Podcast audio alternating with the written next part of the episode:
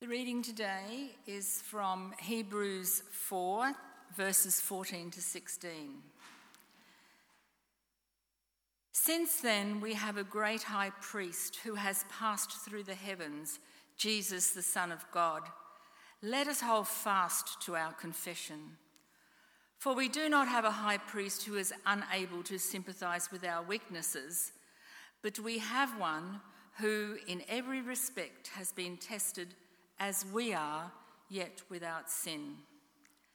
Let us therefore approach the throne of grace with boldness, so that we may receive mercy and find grace to help in the time of need. This is the word of the Lord.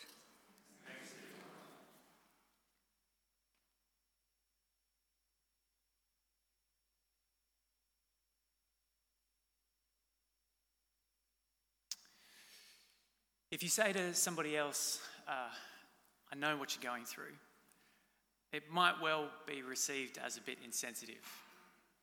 Certainly, it will if you hear someone else confide their pain in, in you, to you, or their failure to you, uh, and you say, I know what you're going through, and you launch into a story about you and something that's kind of similar, you know, maybe that, maybe that will be insensitive to lean a little longer on listening might be better. But I don't think it's all there is to say. I think we actually do understand each other in pain. Now, there's a time and there is a value to saying, I know what you mean. I understand what that is like. To share the sting of the same wounds is possible. It's not to erase what makes our experience or someone else's experience their own, but it is to concede that I am not so alone that no one else in the world shares this hurt. So, support groups for things like incurable illnesses, chronic mental health conditions, addiction recovery, caring for others with significant needs, all show us that it actually helps to share the same pain uh, rather than just experiencing common pain alone. They're shown to be incredibly effective, some of the most effective things for our challenges and hurts. But it can take time to, to believe that. It can be at first unbelievable that others in their pain can help me because Pain, by its nature, isolates us, makes us feel alone.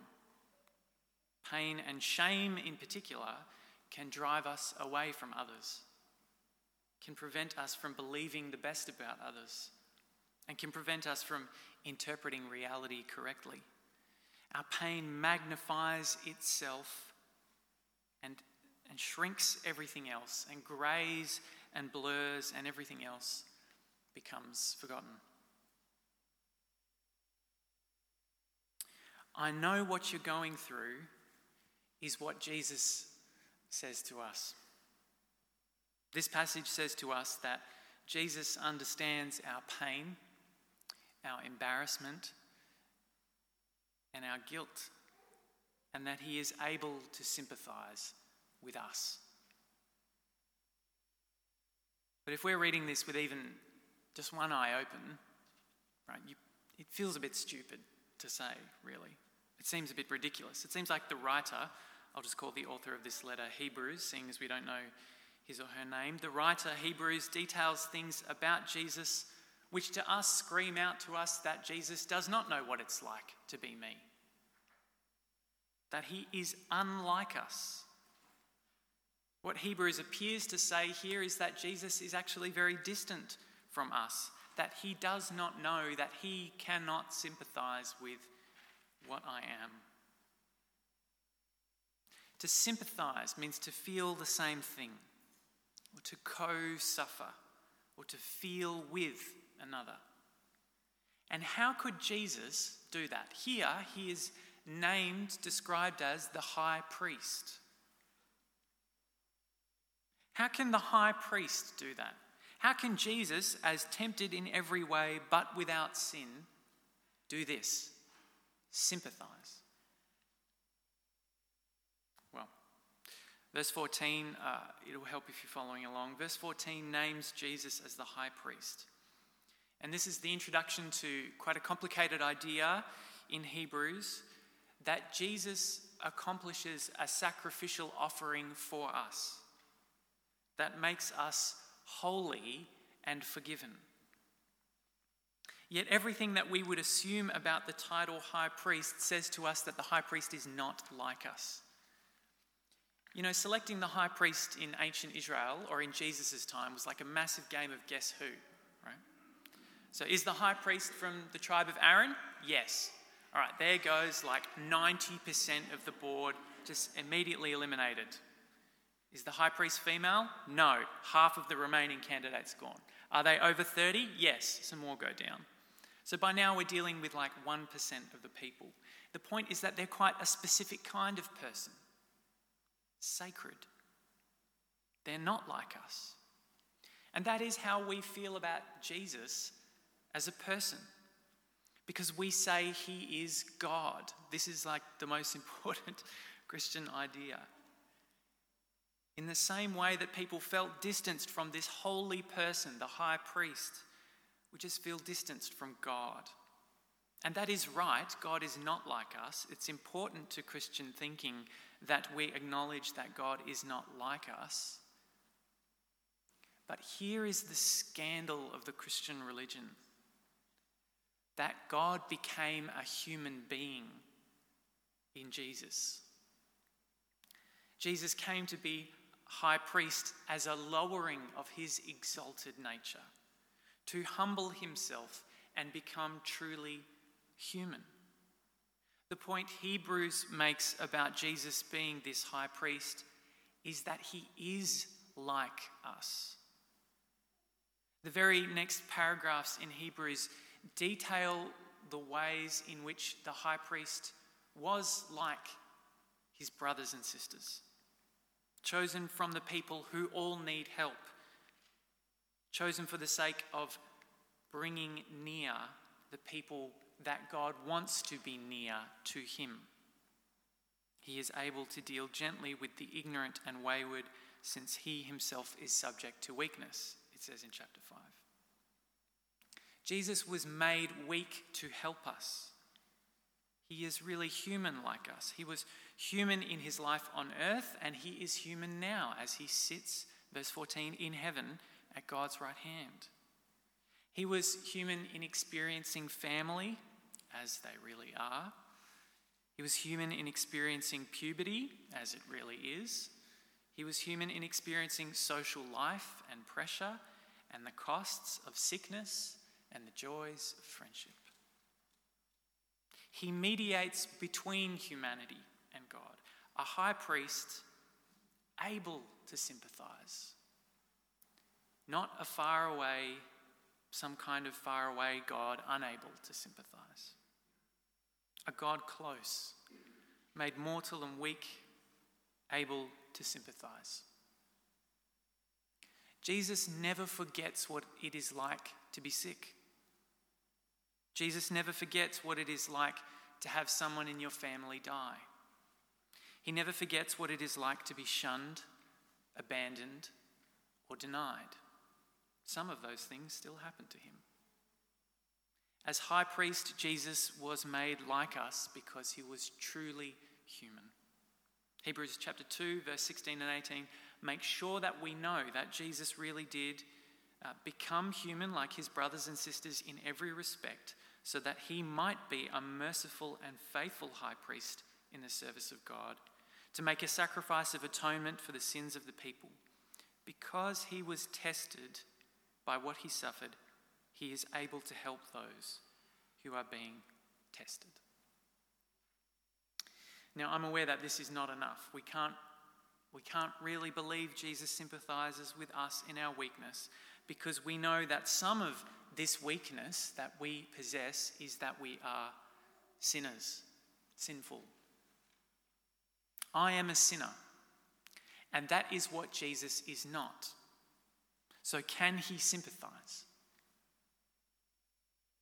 Yes. Jesus knows what it is like to face temptation and testing, and he knows it in a fuller extent than I do. As a sinner, I have let sin rule in my body. I have given way to its offer in my life. I have faced temptations of so many kinds and have always given in at some point.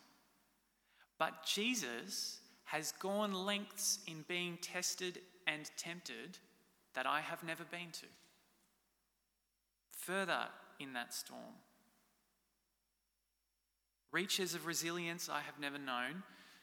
By saying no, only Jesus knows what the highest pressure, the greatest power and strength of temptation actually is, because he saw it through to its last moment.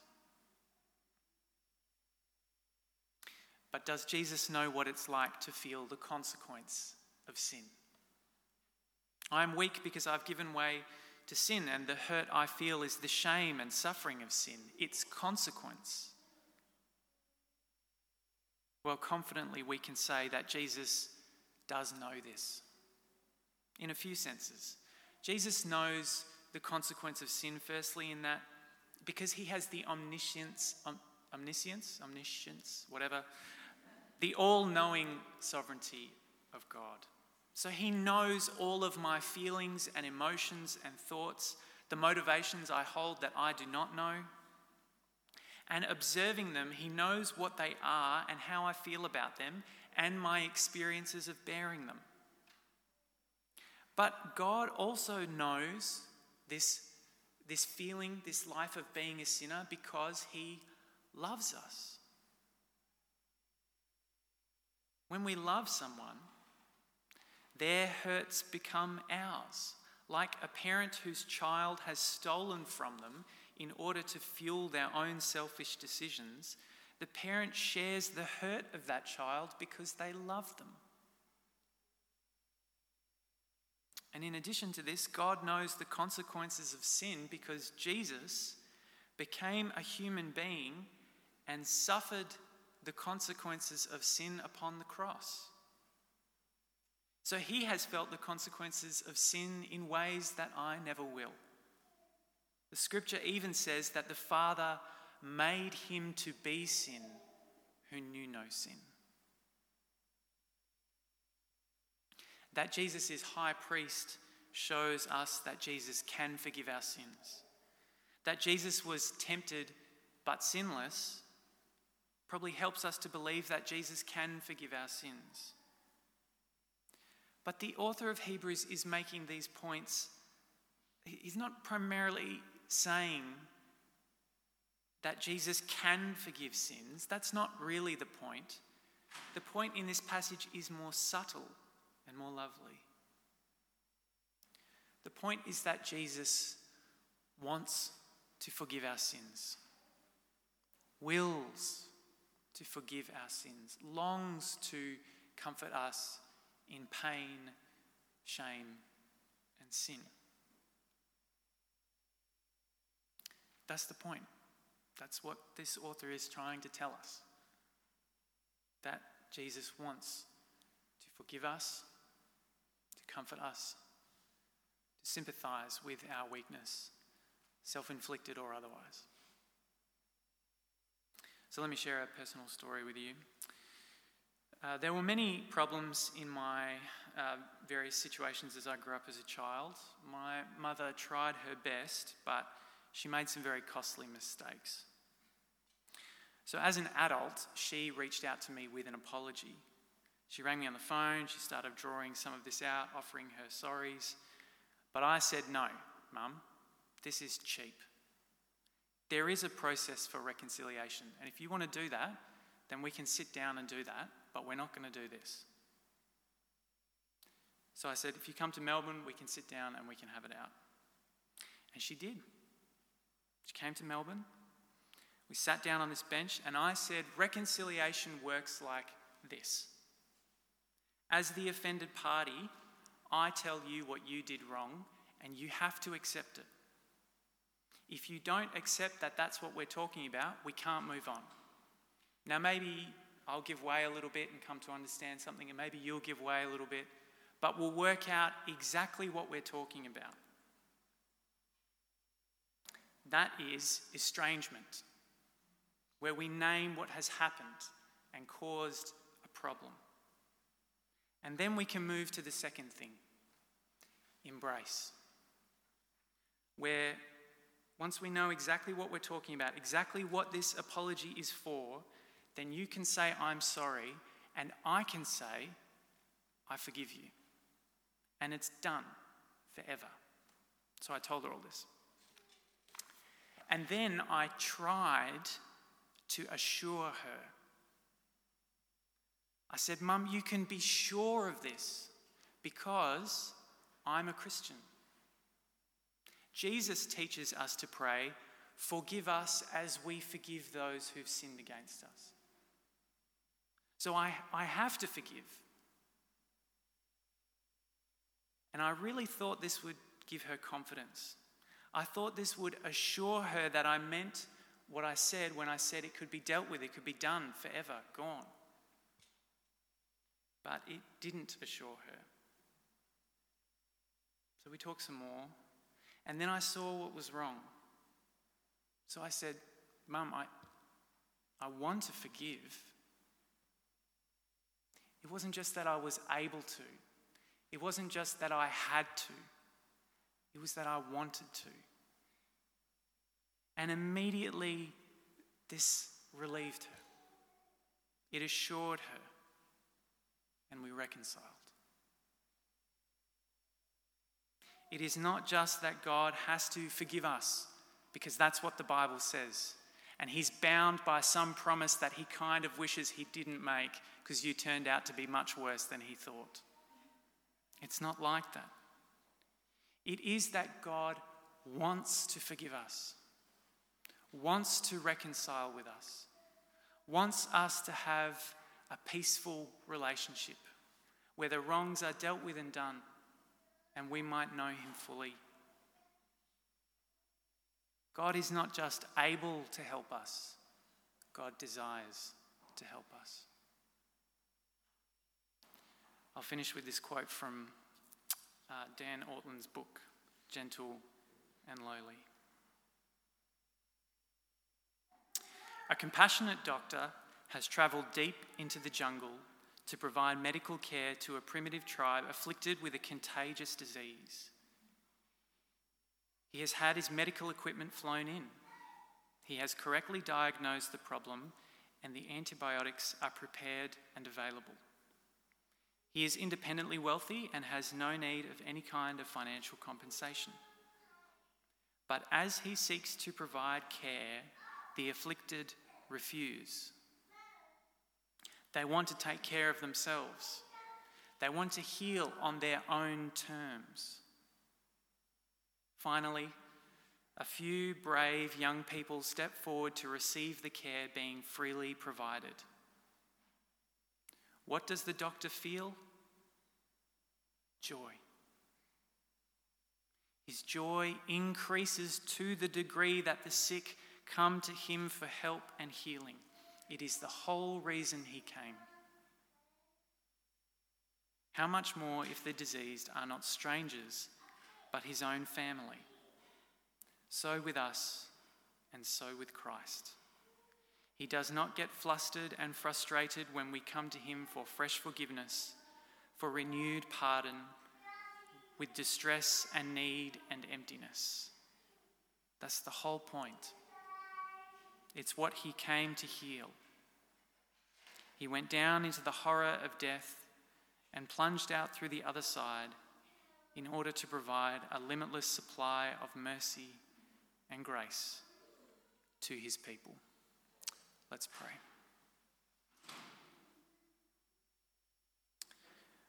We give you thanks, our great God, that you willed to and you did provide us with mercy and that we have a high priest able to sympathize with our weaknesses. And so we pray always that we might have confidence to approach the throne of grace with boldness so that we may receive mercy and find grace to help in time of need. Amen.